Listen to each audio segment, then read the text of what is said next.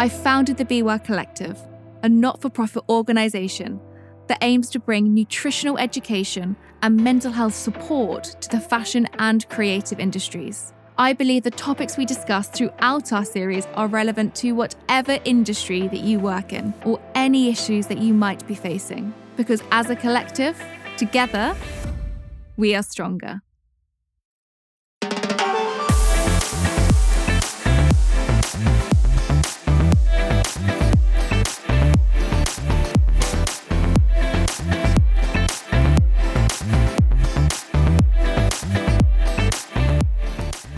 Welcome to the second episode in the second series of Live Well, Be Well.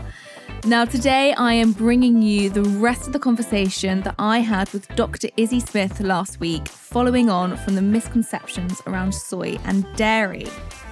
I hope you all enjoyed it. And this week we are bringing you more pseudoscience topics around the misconceptions of the contraceptive pill. Does it influence your fertility? Does it increase weight gain, weight loss? Celery juicing, the alkaline diet. There is so much more that we cover, hence having to split it into two episodes for you guys.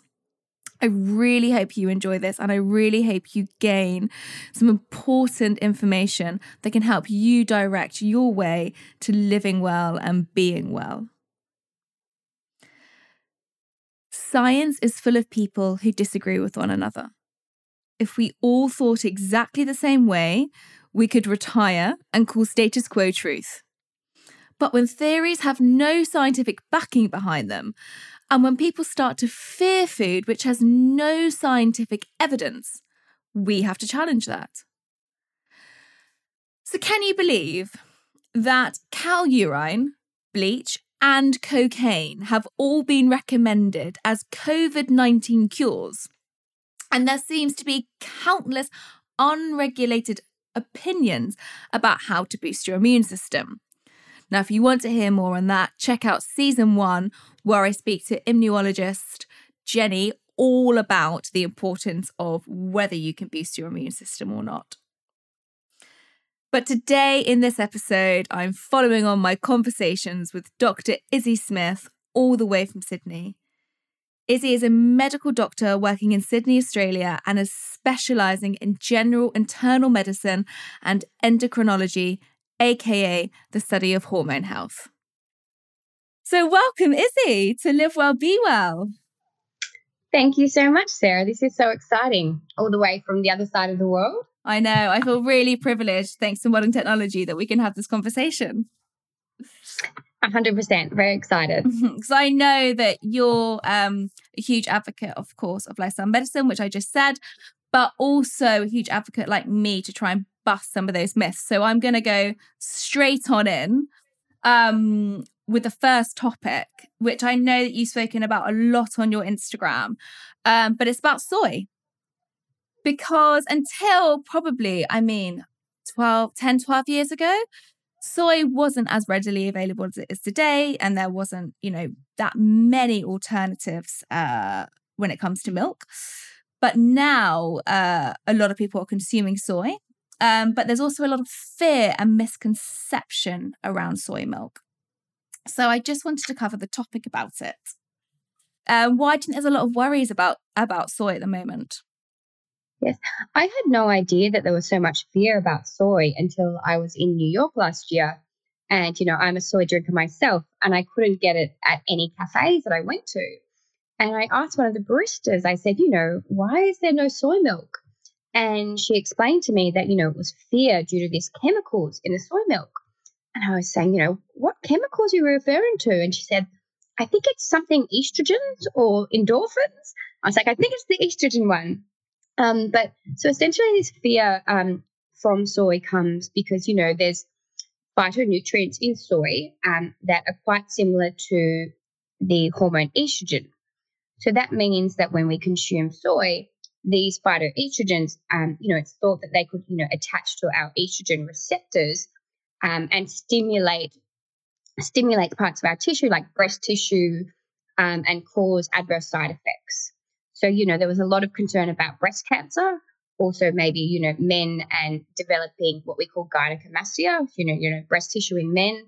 Um, also concerns about, you know, prostate and other hormonally driven cancers. Wow. No, that is something that I think I've had a lot of men worry about having soy because they're going to get moobs, which is, yeah, I guess a reference is what you were saying, increased breast tissue. But is that true or is that fact or is that fiction? So, worldwide, there has been two case reports of men developing, you know, breast tissue. And that was in people having nine times the recommended daily intake for, of soy um, for a Japanese older man. So these case reports were in Japan. You know, people drinking liters and liters of soy milk every day. Um, and you know, if we think about how many people there are in the world and two case reports, this means that the risk is essentially negligible. Um, so you know, for normal soy consumption, there's definitely you know no risk for men developing you know female body traits or anything like that. Okay, and so I guess it's there that it doesn't really influence our hormones as much as people are worried about. Yeah, well, just saying, you know, even for women in breast tissue, there was a lot of concern, and you know, study after study shows that there's no link with you know increased risk of breast cancer, and in fact, it's actually quite the opposite. You know, soy is associated with lowering levels of inflammation, um, lowering blood pressure, lots of other very good things in the body. And you know, soy consumption is actually been you know associated with decreased breast cancer risk um, you know, it's small, but it's, you know, highlights that this, you know, risk is very, you know, that people, this fear that people have is quite silly. And, and that comes from isoflavonoids, I guess, because that's where the link is that a lot of people fear that isoflavonoids actually could have that effect. I think that's where a lot of that I was reading in um, has the effect of the phytoestrogen, and it, it, they worry that that is what has the effect. But actually, we found that isoflavonoids can also be very pe- beneficial for health, just as you said. Yeah, they're you know like a phytonutrient antioxidant. Um, lots of beneficial effects that we see in observational studies.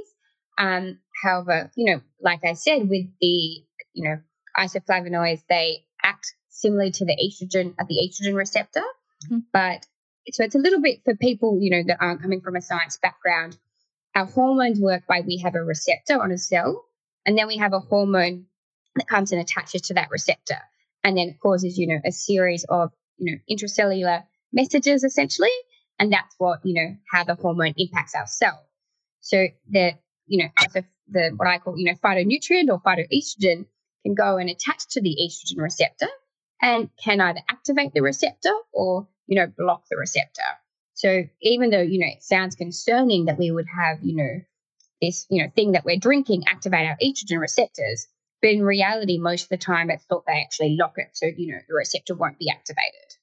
But you're exactly right, Sarah. You know, this is where most of the concern is coming from. Okay. And so, I mean, from what I've read, but this is where I'd love you to, to explain the controversy around isoflavonoids to have a bad side effect in humans most of it's been in animal studies. Um, yeah, exactly, exactly. And you know, we often see um, you know a lot of either concern or excitement from animal studies. You know, maybe something. You know, um, artificial sweeteners are an example of this. You know, rats don't have the enzyme to metabolize um, some artificial sweeteners, and given really high doses, they develop stomach cancer. However, you know, we're not rats, we're humans. Mm-hmm. We do have that enzyme to break it down. And, you know, there hasn't been shown any risk of adverse effects from artificial sweeteners. In the same way with, you know, isoflavonoids in soy, some animal studies did show adverse effects because they were activating the estrogen receptors. Um, wherever, you know, in humans, that doesn't seem to happen. So I think, um, you know, a lot of this fear has come from, you know, those animal studies. I also, to be honest, you know, I also wonder if to some degree there's, you know, racism or, you know, um, people pushing back against vegetarian or vegan diets by trying to create this fear, you know, moobs, male, male, male boobs, mm. um, of, you know, trying to demasculinate men who, you know, choose to have a lot of soy rather than a steak. You know, that's just my theory. I don't know if it's true, but it's just amazing how much unfounded worry there is about soy when really it's such a healthy food that's been shown to, you know, decrease rates of breast and prostate cancer, be associated with lower rates of heart disease. And we think about, you know, the highest um, country with the highest soy consumption in the world is Japan. And they've got, you know, amazing longevity and very low rates of heart disease. And, you know, the beneficial effects of those, you know, antioxidants in the soy are thought to be part of that. That's really interesting because you mentioned cancer risk there, actually. And so, can we talk about soy and cancer mm. risk? Because does it drive hormone driven cancers such as prostate or breast cancer? I think that's also a massive connection here with soy and cancer. And, you know, is there any evidence for that? Um, so yeah, so there's been many, um, you know, big studies looking at soy consumption and cancer risk, which is really good because you know, understandably, you know, these animal studies and that there was a scientific mechanism for it, that it could potentially cause cancer was there. However, when we do the studies and we look at people over a long period of time, we see that you know people that eat a lot of soy actually have lower rates of prostate and breast cancer. You know, these are studies that show association, not causation, but mm-hmm. all in all, it's saying, you know, soy is most likely safe. Um, we also have studies that show women after breast cancer who have, you know, increased soy consumption. And this is both in a, you know, Caucasian and Asian population because, um, you know, some evidence has been different um, in different population groups, but, you know, in both Caucasian and Asian population after breast cancer, soy has been associated with, you know, a lower rate of recurrence. Um, and the same in prostate cancer. We, you know, we've seen in observational studies men actually having lower rates of prostate cancer. Um, you know, whether this could be, you know, people that have eat a lot of soy, maybe have other aspects of their diet are quite healthy, you know, more vegetables, you know, maybe less trans fat, that type of thing. It's hard to know. But all in all, you know, this evidence for soy is very positive that it, you know, actually is associated with lower rates of cancer. Wow. And I think that's something that's really important to discuss as well. It's not always just about isolating one type of nutrient. I think we'll probably come back to this quite a lot, this with this reference, but it's, you know, as you said, it could be also they are having more vegetables, maybe they're having more fatty fish, maybe they're having more sleep. Um, and so I think that's also what's really important about when we talk about all of these individual nutrients. It's not always the be all and end all of just having that nutrient or not having that nutrient. It's multifaceted and there's so many different things that are going to be affecting these studies um, and the outcome exactly and i know you know as a medical doctor that's something that i've really had to learn because in medicine we give a study we give someone one tablet and then we give you know the other group a placebo yep. whereas you know when we're looking at nutrition there's no placebo to nutrition everybody eats something um, and, you know, people, like you say, they don't eat isolated nutrients. They eat, you know, meals with lots of different things um, that make up, make up the meal. So nutrition studies are notoriously hard to get, you know, strong evidence from. Um, and we, we mainly rely on observational studies. So it's, you know, often they give us that we think something is likely, but it's hard to, you know, ever really be 100% sure. And, you know, does soy decrease our risk of breast or prostate cancer? Yeah, no, and so I guess what we're saying here is actually it can be really beneficial to breast cancer risk or certain cancers. It's not detrimental from what we're finding. Definitely and, not detrimental. And yet all of the evidence, you know, does generally show lower rates of breast and prostate cancer. So that yeah, definitely shouldn't be a reason why people avoid soy. And so there are any, are there any negative effects of consuming too much soy? Pretty much the only thing um, is that, you know, evidence suggests is um, thyroid function. For some people who are on medication to replace their thyroid hormones, let's say, you know, they had thyroid surgery or their thyroid was just a bit underactive, the soy can interfere with absorption of the thyroid medication and people might need a slightly higher dose. However, you know, with that in mind, it's important to recognize lots of other foods also interfere with um, thyroid um, you know, the absorption of thyroxine. Mm-hmm. Um, and, you know, there is some evidence for people that have, you know, what we call subclinical hypothyroidism. So, you know, their thyroid's still doing its job and producing hormones, but it's having to work very hard to do it. That increased soy consumption may, you know, make those people become actually low thyroid function. Um, so really, thyroid is the only thing, um, in, you know, in very certain subgroups of people that soy could impact things. But it's not to say that would mean soy was, you know, bad for those, unhealthy for those people. They just may need to have, you know, their medication slightly adjusted.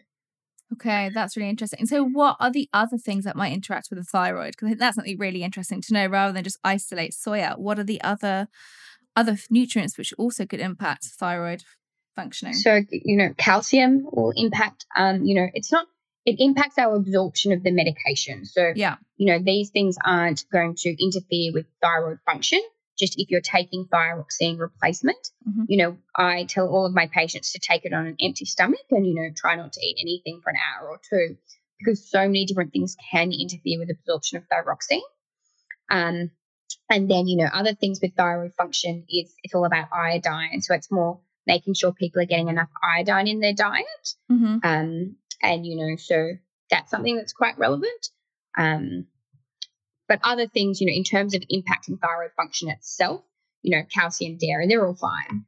Okay, well, that moves us really well onto the next topic of conversation, which I know that you know the opposite of soy um, is obviously milk and dairy, and I know that that's something that I also really want to talk to you about because for me there feels there's this huge there's a huge rise of documentaries about the detrimental effects of consuming dairy. And there's a lot of misconceptions out there, um, or a lot of fear mongering around having dairy without people really understanding well, is there a lot of evidence behind this or not? And is dairy really bad for my health or not? Um, and obviously, there's the people that are lactose intolerant. That that don't have the enzyme to digest dairy efficiently, so for them, dairy isn't a great option. However, for the majority of people, and obviously this is, we're not talking ethical reasons here. We're not um, talking on the side of not wanting to consume it for ethical reasons. But when it comes down to the evidence based, you know, is there really a reason that we should be worried about consuming dairy? Because for me as a nutritionist, and when I try to show people what a healthy plate looks like, dairy um, is included in that. And it doesn't mean that you have to consume it to be healthy, but it's one of the food groups that are talked about for, I guess, uh, bone health. Um, it's also great for, you know, different macro and micronutrients. So when we look at a single glass of semi skim milk, it provides protein. Um, it provides phosphorus. It provides potassium. It provides iodine, which is something that you just you just mentioned. And I know that from the research, a lot of people now aren't consuming dairy. There's also an increased risk of iodine deficiency. So I think it also provides 72%, if I'm correct, in um, your need for B12. So it does have a lot of benefits, um, but it doesn't mean that you have to consume it. But I think it's going to be really important to try and bust a few of these myths around the fear of dairy. Um, you know, something that I really want to talk about is bone health because I guess as a nutritionist, when I was learning it all about the importance of calcium, it was a mostly to do linked with the importance of the growth, the development, and the maintenance for our bones. However, we spoke about this earlier today, and there's been quite a lot of um, interesting research recently around this topic. Um, and is it as beneficial as we've always thought it is? Now, what's your um, what's your take on on bone health and dairy? Yeah. Before I go into bone health, firstly, I'd like to say, you know, I completely agree with you with the fear mongering around dairy. Personally, Mm. myself, I don't eat very much dairy for more ethical reasons. And I think it makes me quite sad that a lot of people um, who are vegan for, you know, ideological purposes regarding the climate and, you know, ethical issues regarding, you know, eating meat or animal products, they're now really trying to push, um, you know, essentially misinformation and fear mongering about the health impacts of eating dairy, Mhm. which I think is a shame because I don't think it's doing good things for the ideological cause of veganism. Um, I also definitely wouldn't, you know, people now we see health simplified so much into, you know, foods being good or bad. And as you said, dairy has so many micro and macronutrients, you know, protein, calcium. You're the dietitian, you know better than me. phosphorus, But, you know- calcium and phosphorus are the biggest things with bone health. But yeah, B12, iodine. Vitamin D, yeah. Mhm. and you know especially for you know children who are growing um these you know dairy you know either breast milk or dairy is very important um and it's so yeah so i guess saying you know dairy has lots of health benefits we have been seeing in terms of bone health there has been some observational studies that have actually showed people that have a higher dairy consumption are found to not have actually have, you know, lower bone mineral densities and higher risk of hip fractures. So looking at the causes of why this would be, it's similar to, you know, we were talking about the difficulty in doing new research on nutrition because, you know, we don't really have a, you know, a placebo group. We can't account for all the confounding, um, you know, variables. Um, but, you know, that has caused a real pushback in dairy. You know, a few years ago, you know, this kind of pseudoscience chef guru idiot um, here made these claims that, you know, dairy was leaking calcium from people's bones and giving advice to a woman with severe osteoporosis that she should avoid it. You know, we know that's definitely rubbish. You know, calcium, you know, dairy milk's not going to be causing people osteoporosis. We have just seen that, you know, people who may be getting their calcium from other sources, you know, plant-based sources, you know, soy, etc., actually seem to have, um, you know, better, stronger bones. But we need to look at all the other factors. You know, what was, um, you know, where was the calcium, the dairy? What kinds of sources of dairy was that coming from? What was the rest of their diet like? You know, were they more physically active? All those type of things. But that is where you know the concerns for bone health are coming from. Um, but you know, in I do treat a lot of patients with osteoporosis, and I see people who increase their calcium through dairy, and they come back to me, you know, a year later, and they've got you know improved bone mineral density. Mm-hmm. So definitely don't think it's you know leaching calcium from people's bones. We just have you know some evidence that in observational studies showing people who are getting their calcium from other sources, bone density was actually a bit higher. Mm. I also think as well, some of the dairy stuff is a bit of an example of cherry picking studies.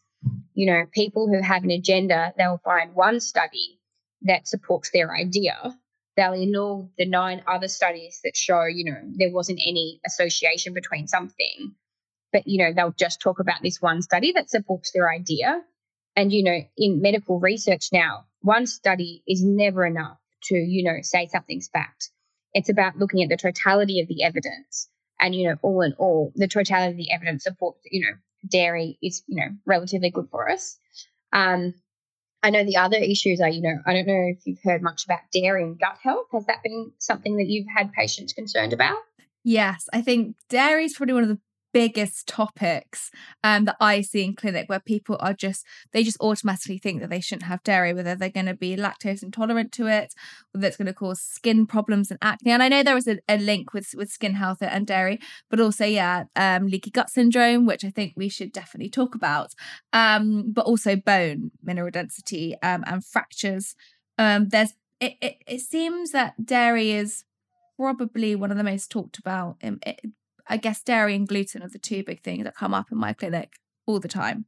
Um, and I and I know you spoke about the observational studies, but I think it's really important for, for the listeners to understand that observational, you know, doesn't show causation, which doesn't show that there is a direct link. And there might be other factors within that study that could also be affecting that. And I think it's, you know, that's something that's really important to understand from studies that come out.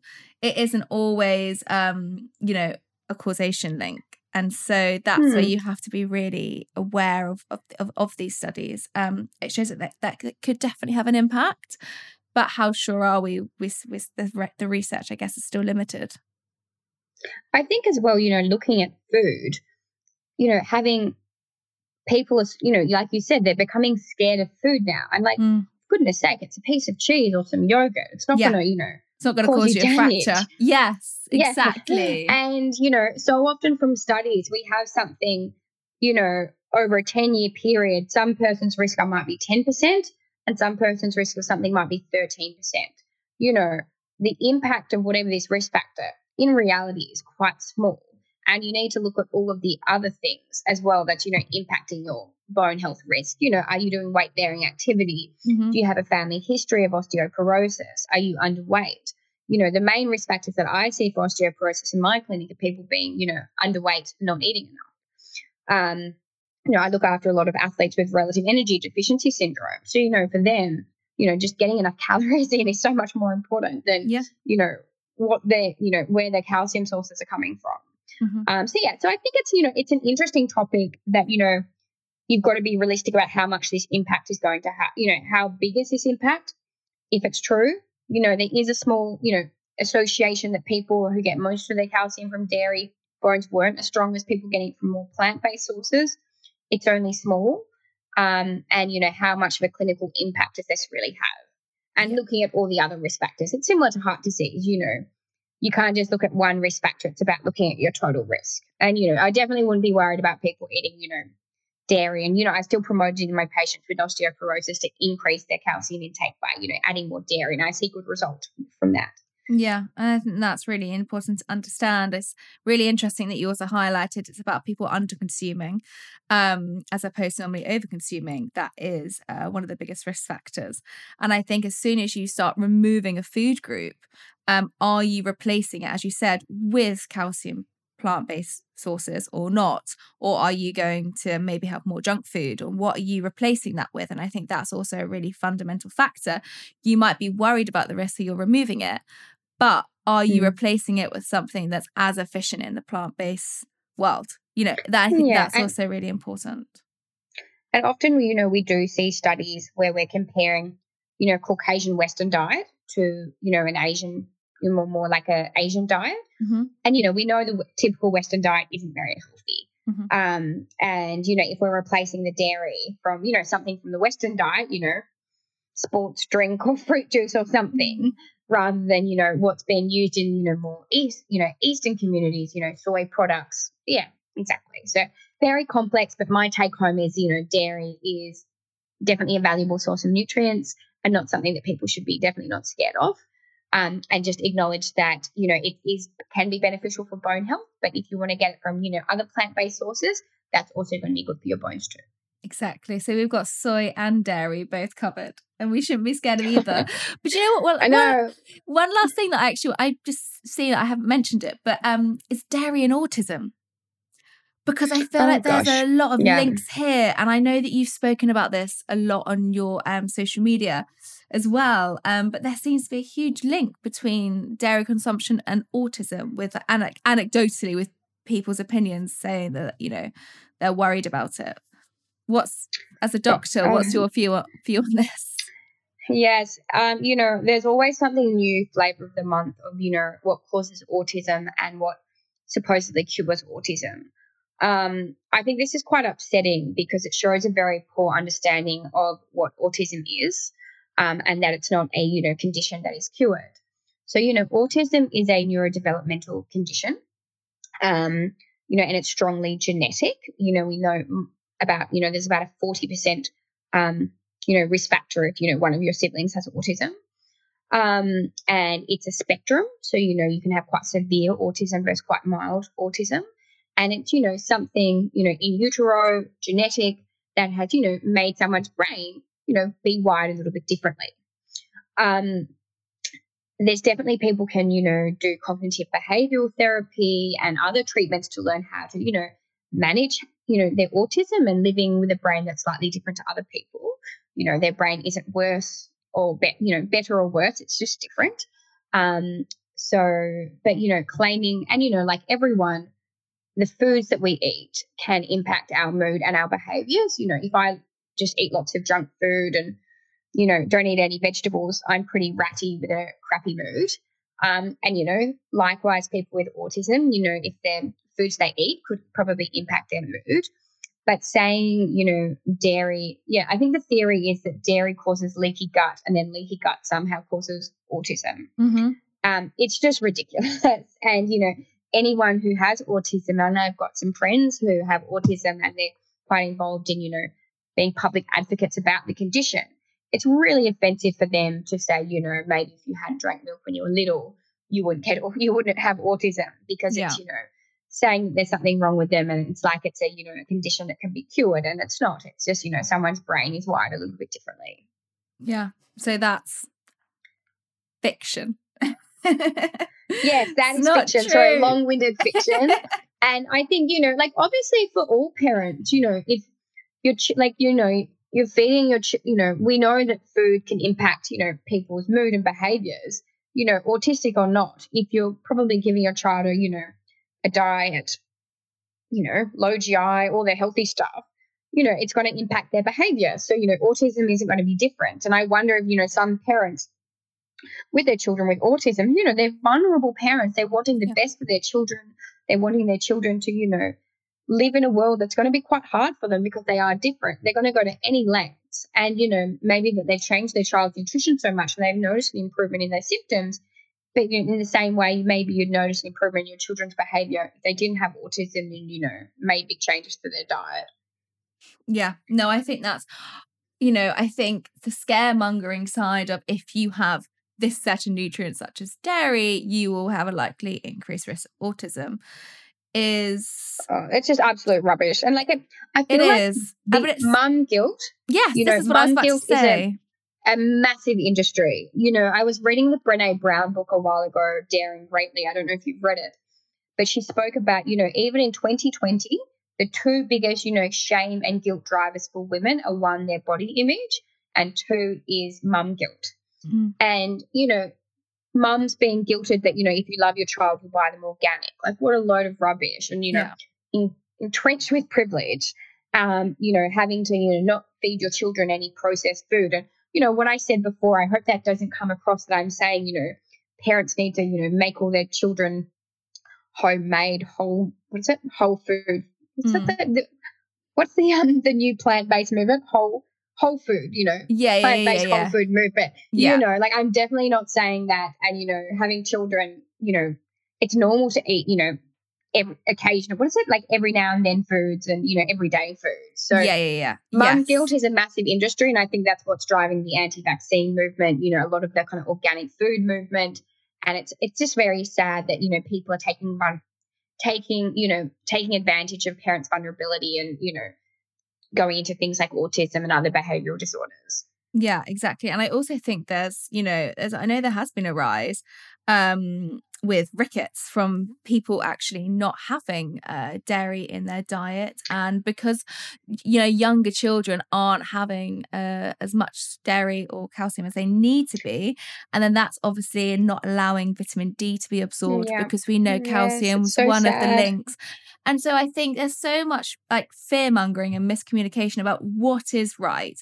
And what should we be doing, and we kind of miss the basics um, Yeah. in all I feel this. like that is you know health in 2020. yeah, Like people are getting so caught up on tinty minute details, you know, going gluten free or eating all organic. And then it's like, you know, let's get the basics right. Let's, you know, eat enough eat enough calories, eat enough, you know, veggies, get Mhm. enough sleep, you know, drink enough water. And it's very sad what you said about, you know, rickets increasing because, you know, parents do just generally want the best for their kids and they're being told all this different information and, you know, t- being told that they can't trust, you know, government nutrition guidelines. And, you know, we're seeing babies die from being, you know, fed, you know, strict vegan diets where they're not getting enough calories. And, you know, it is possible to do a vegan diet healthy for children, Mhm. but it takes a lot of supplementation, a lot of knowledge and effort, which, you know, the majority of people don't have the resources. And all yeah, time. sadly, we are. Oh my goodness! You know? Like to be honest, yeah, exactly. Like I was listening to this plant-based podcast a while ago, and you know I like this podcast, but he was talking about you know if you want to make your own hemp milk, you soak the seeds overnight, you add X, Y ingredients, and all these other things I hadn't even heard of. Like Mm. for goodness sake, who has time to do this? Yeah, no one. No, and I, this is the thing. I think I have, you know, my career is in nutrition, so I've studied nutritional science for a long time, and even I don't have, you know, the resources and time or any of that to, to to do all of this. And I think if I'm in that profession and I don't even do it and have the time, you know that every single person should not feel that that is the only the optimal way to live. It's not. Um i just think you know a great way is just to get kids cooking in the kitchen and experiencing different foods and try and look at different colors yeah, um you know and, and make it fun. And if you are just Yeah. eating white white beige food every day then you will maybe see uh, you know less positive health effects. But if you're trying to maybe say oh well we've had an apple today and you tick off a color you just try to make it a little bit more interesting and it doesn't have to be organic. It doesn't have to be you know you haven't got to go to the top organic food shop at all to have a healthy diet you just have to try and see that you have different foods on your plate every single day and get people cooking again and knowing how to cook. And I think that's something that we've lost. And that doesn't have to be really Mm. expensive. And we haven't got to have specific ingredients for that. you've just got to try and yeah get the kids cooking i think that's what's really important um just just to up to pop in there really yeah i think you know i think health and nutrition has been way overcomplicated and i think because you know it can be a financial industry um and you know i'm pa- passionate you know sleep is so important to our health Hugely. you know our mental health impacts our physical health so much you know being active all of these things i would say are just as important as nutrition Yes. But you know, you can't really monetize sleep as well as you can nutrition. Um, and you can't make as many careers out of, you know, teaching people how to sleep well. Yeah. So I kind of think nutrition has been way overcomplicated and we need to kind of get back to the basics. Um, you know, worrying about, you know, observational studies showing very small, you know, changes in bone density from dairy. Like, goodness sakes, there's so many bigger things that we need to think about. Exactly. I think yeah, not that it's not interesting, but you know, there's yeah. bigger things, and you know, getting the basics down pat. And I want to know what is the biggest health myth you've come across. Oh,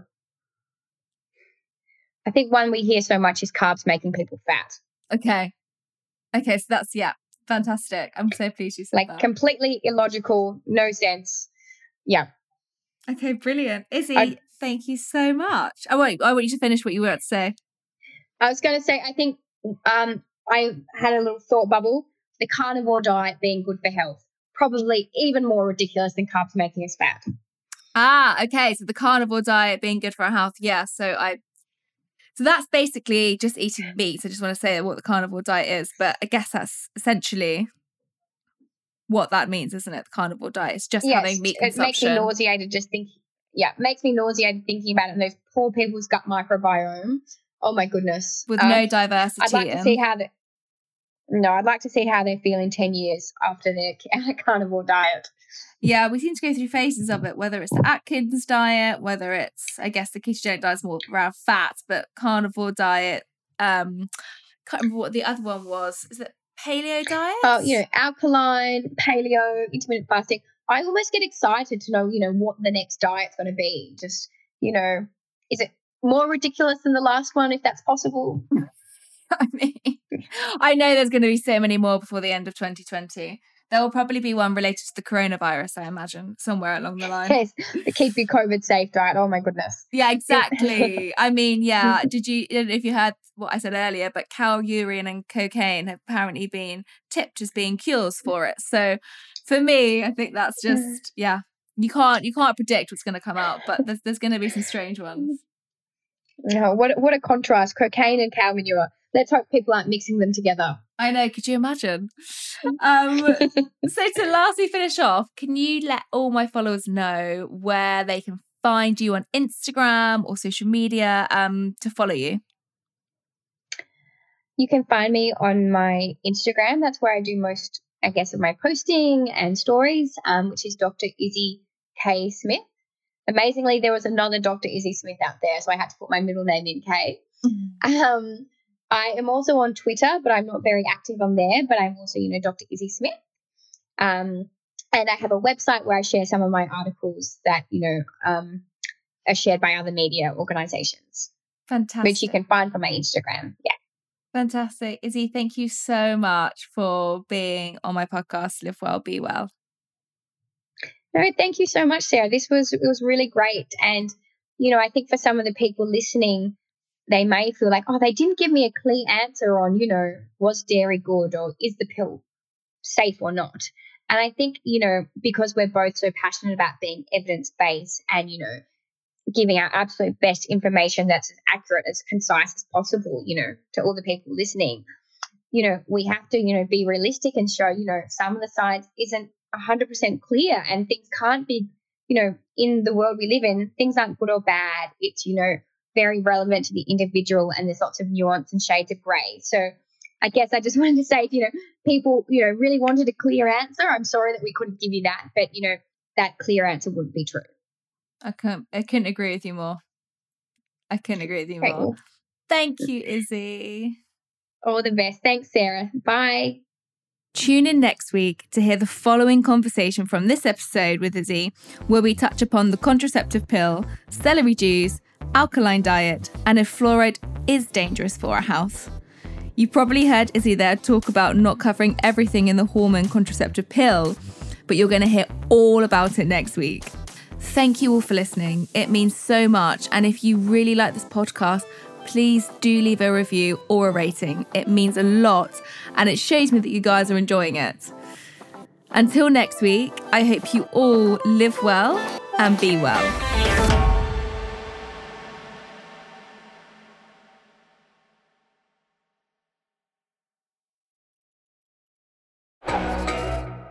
Before you go, I have something new to tell you about. There's brand new bonus content waiting for you with every new guest I speak to. These are exclusively for my inner circle of Apple subscribers. To listen now, head to the Live Well Be Well show page on Apple Podcasts, where you can activate your free trial and you can enjoy the podcast without adverts.